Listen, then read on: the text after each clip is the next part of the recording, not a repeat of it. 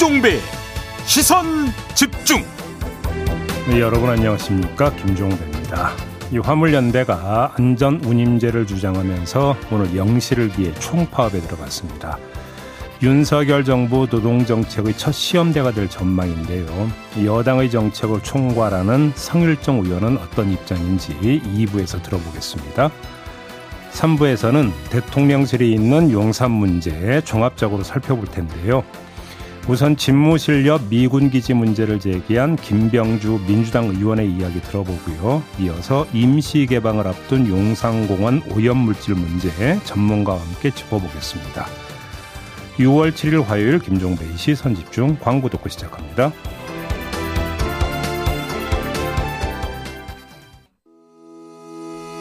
시선 집중은 촌철님들의 다양한 목소리를 기다립니다. 짧은 건 50원, 긴 건 100원인 문자 메시지 샵 8001번, 스마트 라디오 미니와 유튜브 라이브로도 시선 집중과 함께 하실 수 있습니다. 믿고 듣는 진품 시사 김종배의 시선 집중.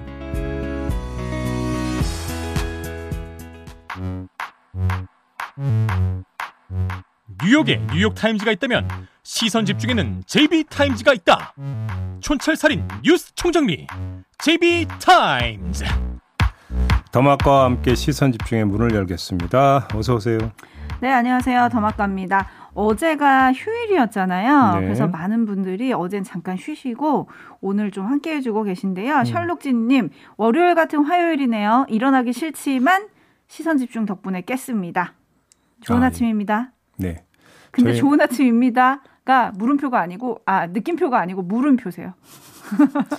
이른바 그 월요일 같은 화요병에 걸리셨군요. 그렇죠. 음. 유성무님, 오늘은 더 좋은 날, 제이비님 삐딱을 만나면 좋은 친구 늘 고맙습니다. 라는 인사 주셨고요. 네. 곽기영님, 청명한 초여름 하늘을 더마카와 종삐, 종삐님?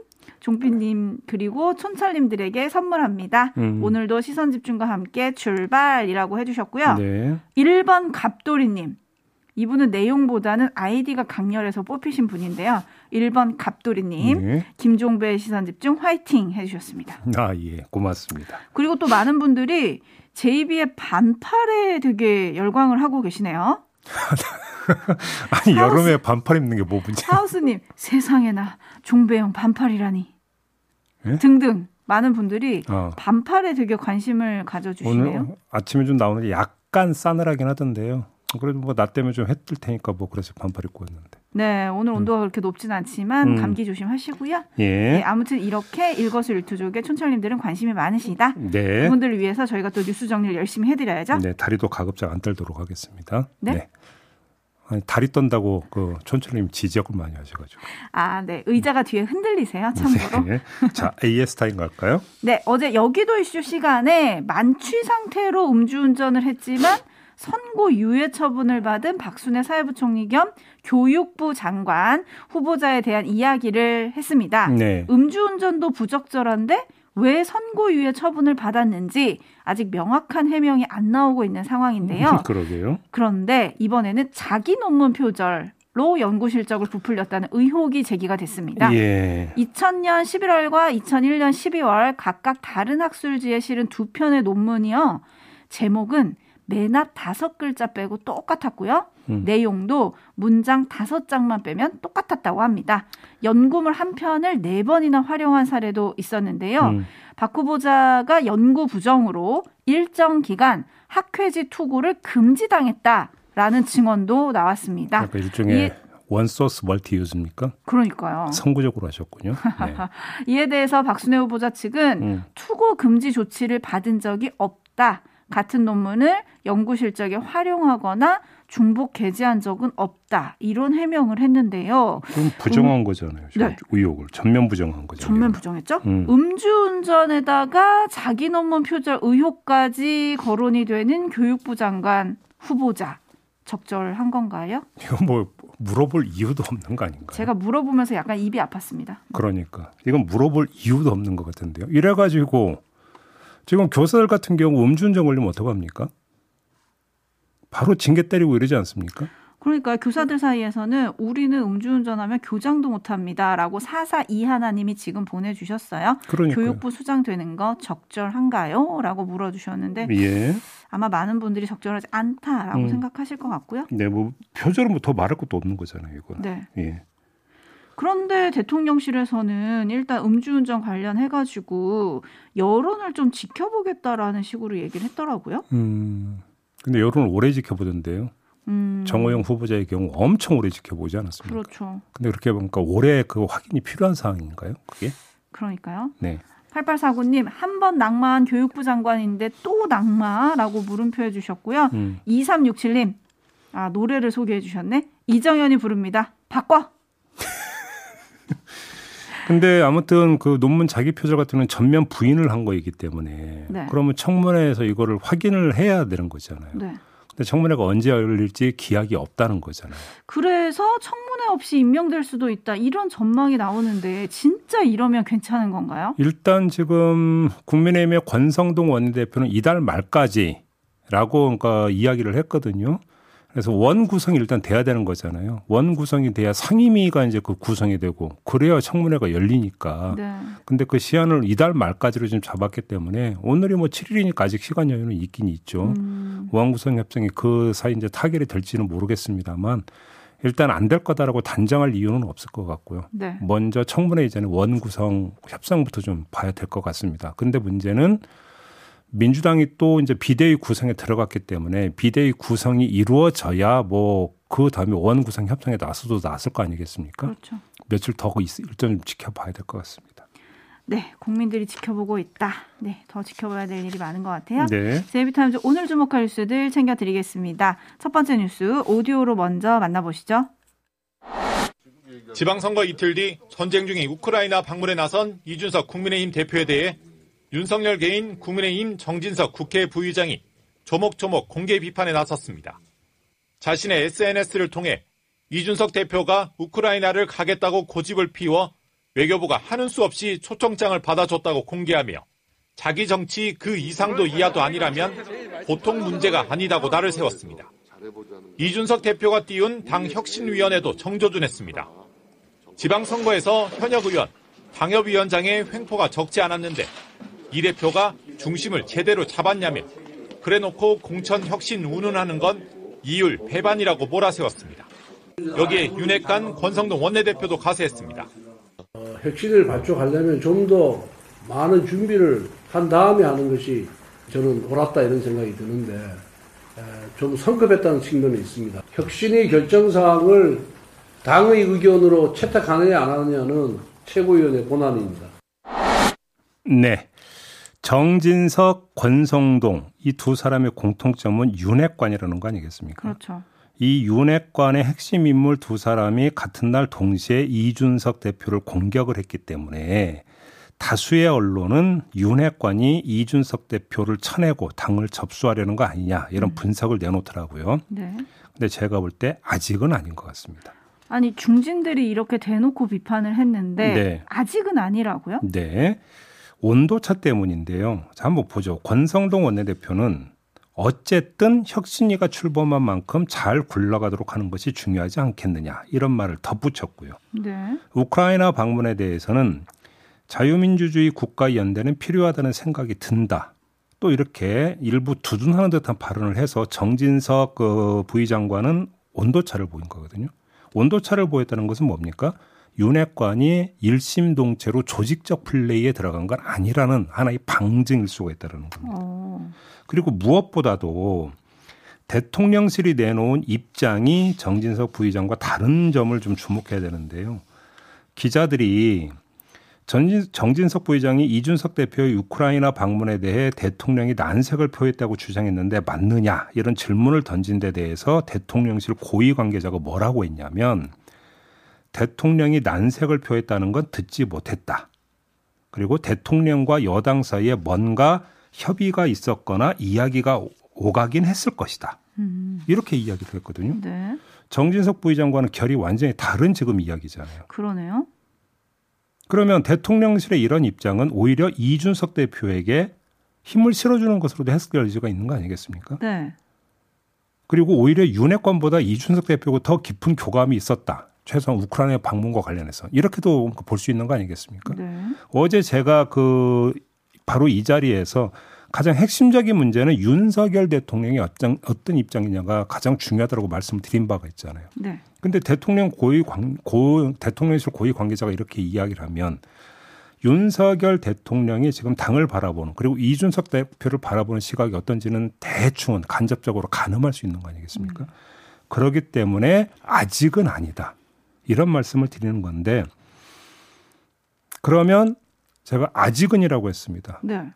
자, 그러면 뭐가 남아 있는 거죠? 윤리위원회 징계 문제가 남아 있는 거죠. 음. 그런데 어제 하태경 의원은 저희와 인터뷰에서 뭐라고 주장을 했습니까? 수사, 수사 결과를 봐야 될 것이다. 이런 이야기를 했습니다. 논리상은 사실은 그 말이 맞을 수도 있어요.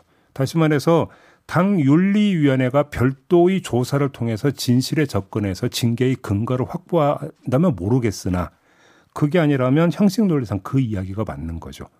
그렇기 때문에 이것이 또 결정적인 변수가 될 거라고 보기도 힘든 점이 있어요. 음. 하지만 정진석, 권성동 그 두 사람의 이야기에 온도 차가 있지만 소재는 같은 점은 주목할 필요가 있습니다. 네. 어떤 소재? 당 혁신위원회에 대해서 그리고 혁신위원회에서 공천 문제를 건드린다는 거에 대해서는 두 사람 공이 주목하고 있음이 확인이 되고 있지 않습니까? 그렇죠. 따라서 혁신위원회에서 공천 룰을 어떻게 만들어서 내놓느냐에 따라서 이게 뇌관이 될 가능성은 있다. 음. 지금 당장은 아니겠지만 네. 이렇게 일단 좀 정리를 해야 되지 않을까 싶습니다. 내용이 중요하다 이 말씀이신데 음. 그래서 이준석 대표가 어차피 기차는 간다. 라고 아주 짧게 응수를 한 게 아닌가라는 생각이 들기도 하네요. 원래 기차는 간다 앞에 이제 표현은 어차피가 원래는 아니었는데 네. 네, 순화시켜서 이야기를 했더라고요. 네. 7629님, 제비 분석대로라면 정진석, 권성동 두 분은 대체 뭘 믿고 얘기를 했을까요? 라는 음. 질문 주셨는데 음. 그 뒤로 4701님, 윤핵관들 불안감 때문에 오버하는 걸까요? 0739님, 단복인가요? 이런 의견들이 있네요. 좀 답해 주세요. 저는 좀 역할 분담인가? 이 생각도 드는데.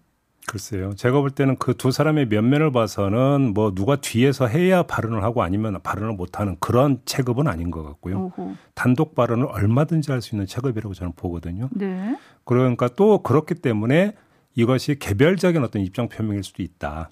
일단 이렇게 봐야 되는 측면이 있는 것 같고 불안한 지점이라고 한다면 제가 그래서 조금 전에 말씀을 드린 게 바로 그겁니다. 혁신위원회에서 전면적으로 다룰 게 바로 공천 룰인데 음. 이 문제가 어떻게 되느냐. 아마 이거는 이 두 사람만이 아니라 소속된 국회의원이라면 누구나 다 아마 촉각을 곤두세울 사안이 엄청 되겠죠. 엄청 관심이겠죠. 그렇죠. 음. 8819님, 정당의 대표가 우크라이나에 간 명분 저는 좀 잘 납득이 안 가긴 합니다. 음. 라는 관전평 보내주셨고요. 네. 권성동 원내대표가 앞서서 혁신의 결정사항은 최고의 권한이다라고 했잖아요. 음. 그렇기 때문에 아직 불씨는 남아 있다. 여기도 좀 시선 집중해야 될 것 같습니다. 네. 그리고 매누님이 대통령실 고위 관계자 라는 말 말고 실명으로 듣고 싶다라고 해주셨는데 저도 음. 같은 마음입니다. 네. 제이비타임즈 다음 주목할 뉴스는 어떤 건가요?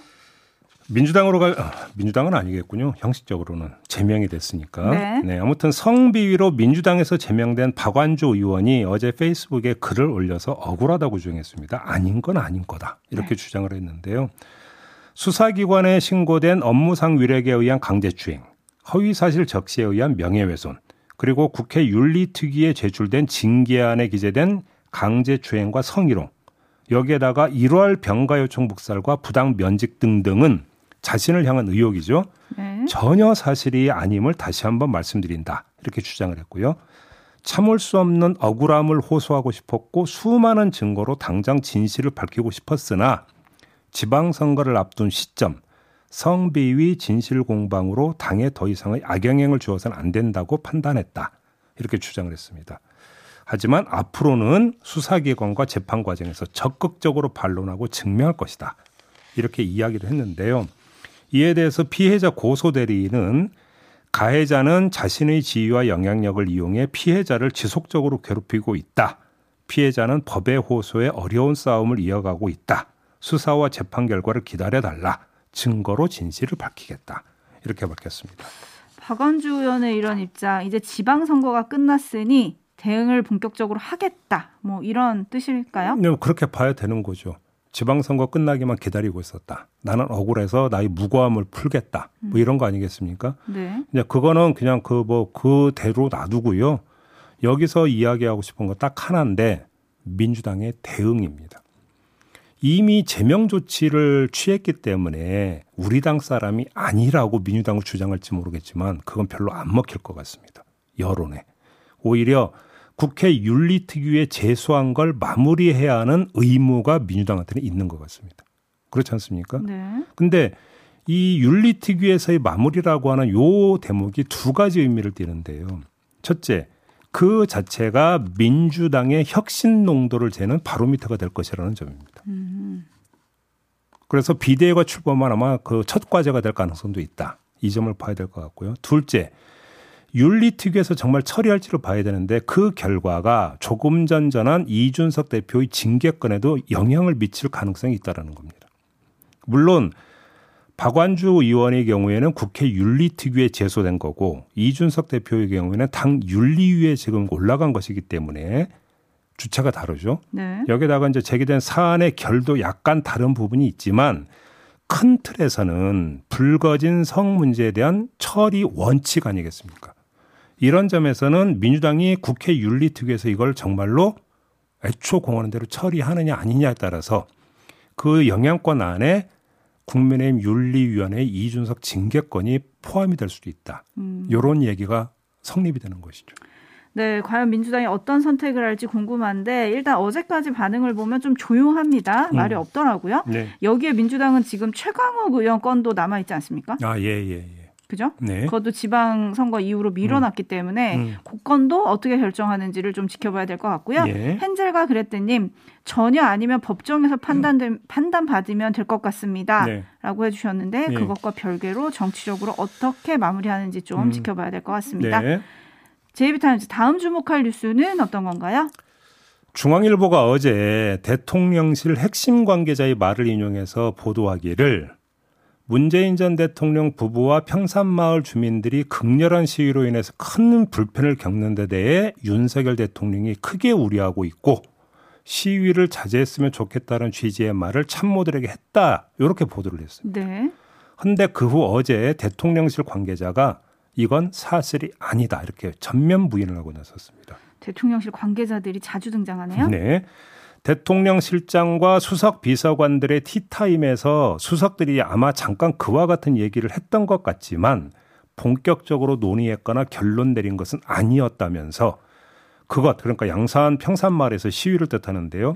이 시위와 관련해서 별도 회의가 있었다거나 대통령에 따로 보고했다거나 입장을 들었다거나 하는 일은 없었다고 밝혔습니다. 향후 이 문제에 대해서 윤석열 대통령이 입장을 낼 것이냐라는 기자들의 질문에 대해서도 들어본 적이 없다. 이렇게 잘랐습니다. 대통령실 관계자 발언이 좀 달라진 건데 어떻게 봐야 될까요? 아니 뭐 사실이 아니면 사실이 아니라고 확인을 해야 하는 건 당연지사이고 또 의무일 수도 있죠. 그래서 뭐 아닌 건 아니라고 한 거에 대해서 뭐라고 이야기할 수는 없을 것 같고요. 따라서 이 대통령실의 보도에 대한 입장 발표를 뭐라 할 수는 없습니다. 하지만 대통령실의 시위에 대한 입장에 대해서는 한마디 할 수 있을 것 같습니다. 이 관계자의 말에 따르면 윤석열 대통령에게 보고된 바도 없고 향후 입장 발표 관련해서도 없다는 거 아니겠습니까? 네. 해석을 하면 대통령이나 대통령실이 신경 쓸 문제도 아니고 관여할 문제도 아니라는 거잖아요. 이런 입장으로 이해를 하면 되는 거 맞죠? 자, 이렇게 전, 그러니까 정리해 놓으면 두 가지 문제 제기가 성립이 되는데요. 첫째, 아, 대통령실을 바라보는 이유가 뭡니까? 시위를 막아달라는 게 아니라 우려의 입장을 표명해 달라는 거잖아요. 조치를 취해 달라는 게 아니라 입장을 표명해 달라는 거 아니겠습니까? 그러니까 평산마을에서의 시위가 시위 본래의 취지에 맞지 않을 뿐더러 전직 대통령과 선량한 시민들의 피해가 가기 때문에 국정 최고 책임자로서 우려는 표할 수 있는 거 아니냐. 이런 요구잖아요. 네. 근데 이런 바람을 차단한다? 이거 너무 야박한 거 아닙니까? 첫째. 둘째. 대통령실이 이런 태도를 보이는 이유가 법 논리 때문. 다시 말해서 평산마을에서의 그 시위가 형식상 법을 어긴 게 아니기 때문에 대통령이 뭐하라 할 수 없다라는 논리의 기초에 있다면 이런 말씀을 드리고 싶은데요. 대통령의 역할을 너무 좁게 설정하고 있는 것 같다. 음. 대한민국이라는 국가 공동체를 운영하는 데 있어서 중요한 문제이면서도 법률 이상의 문제도 있는 법이거든요. 네.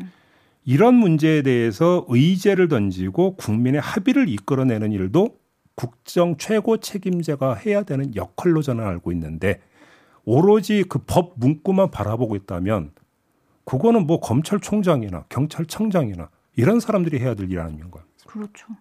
대통령의 역할은 따로 있는 거 아니겠습니까? 네. 음. 이제 이 시위에 대해서 문재인 전 대통령 측이 강경하게 대응을 하니까 시위하시는 분들이 수갑을 쭉 벽에다 걸어놨더라. 이런 사진도 어제 보도가 되긴 했는데요. 네. 어떻게 진행이 될지. 음. 7782님, 도대체 대통령실 관계자가 몇 명인가요? 메시지 관리 좀 먼저 제대로 했으면 좋겠습니다. 음. 라는 의견 주셨고요. 3186님, 그럼 저 시위를 그냥 계속 방치할 건가요? 라는 물음표. 음. EF로 시작하시는 님은 양산 주민은 국민 아닙니까? 음. 라는 물음 주셨고요. 김성환 님은 이건 인권의 문제입니다. 라고 정리를 해주셨는데 음. 함께 어제 나온 대통령실 메시지 중에 하나가 화물연대 총파업 관련해서 불법에 대해선 법과 원칙에 따라 대응하겠다. 이것도 있었거든요. 네. 결이 좀 비슷한 것 같아요. 그러니까 지금 뭐 평산마을에서 이루어지는 시위는 불법이 아니기 때문에 어떻게 할 수 없다라는 게 기조라고 한다면 자, 그 기조가 얼마나 그러니까 그대로 일관되게 지켜지는지 한번 보자라는 것이죠. 네. 자, 마무리하죠. 더마카 수고하셨습니다. 고맙습니다.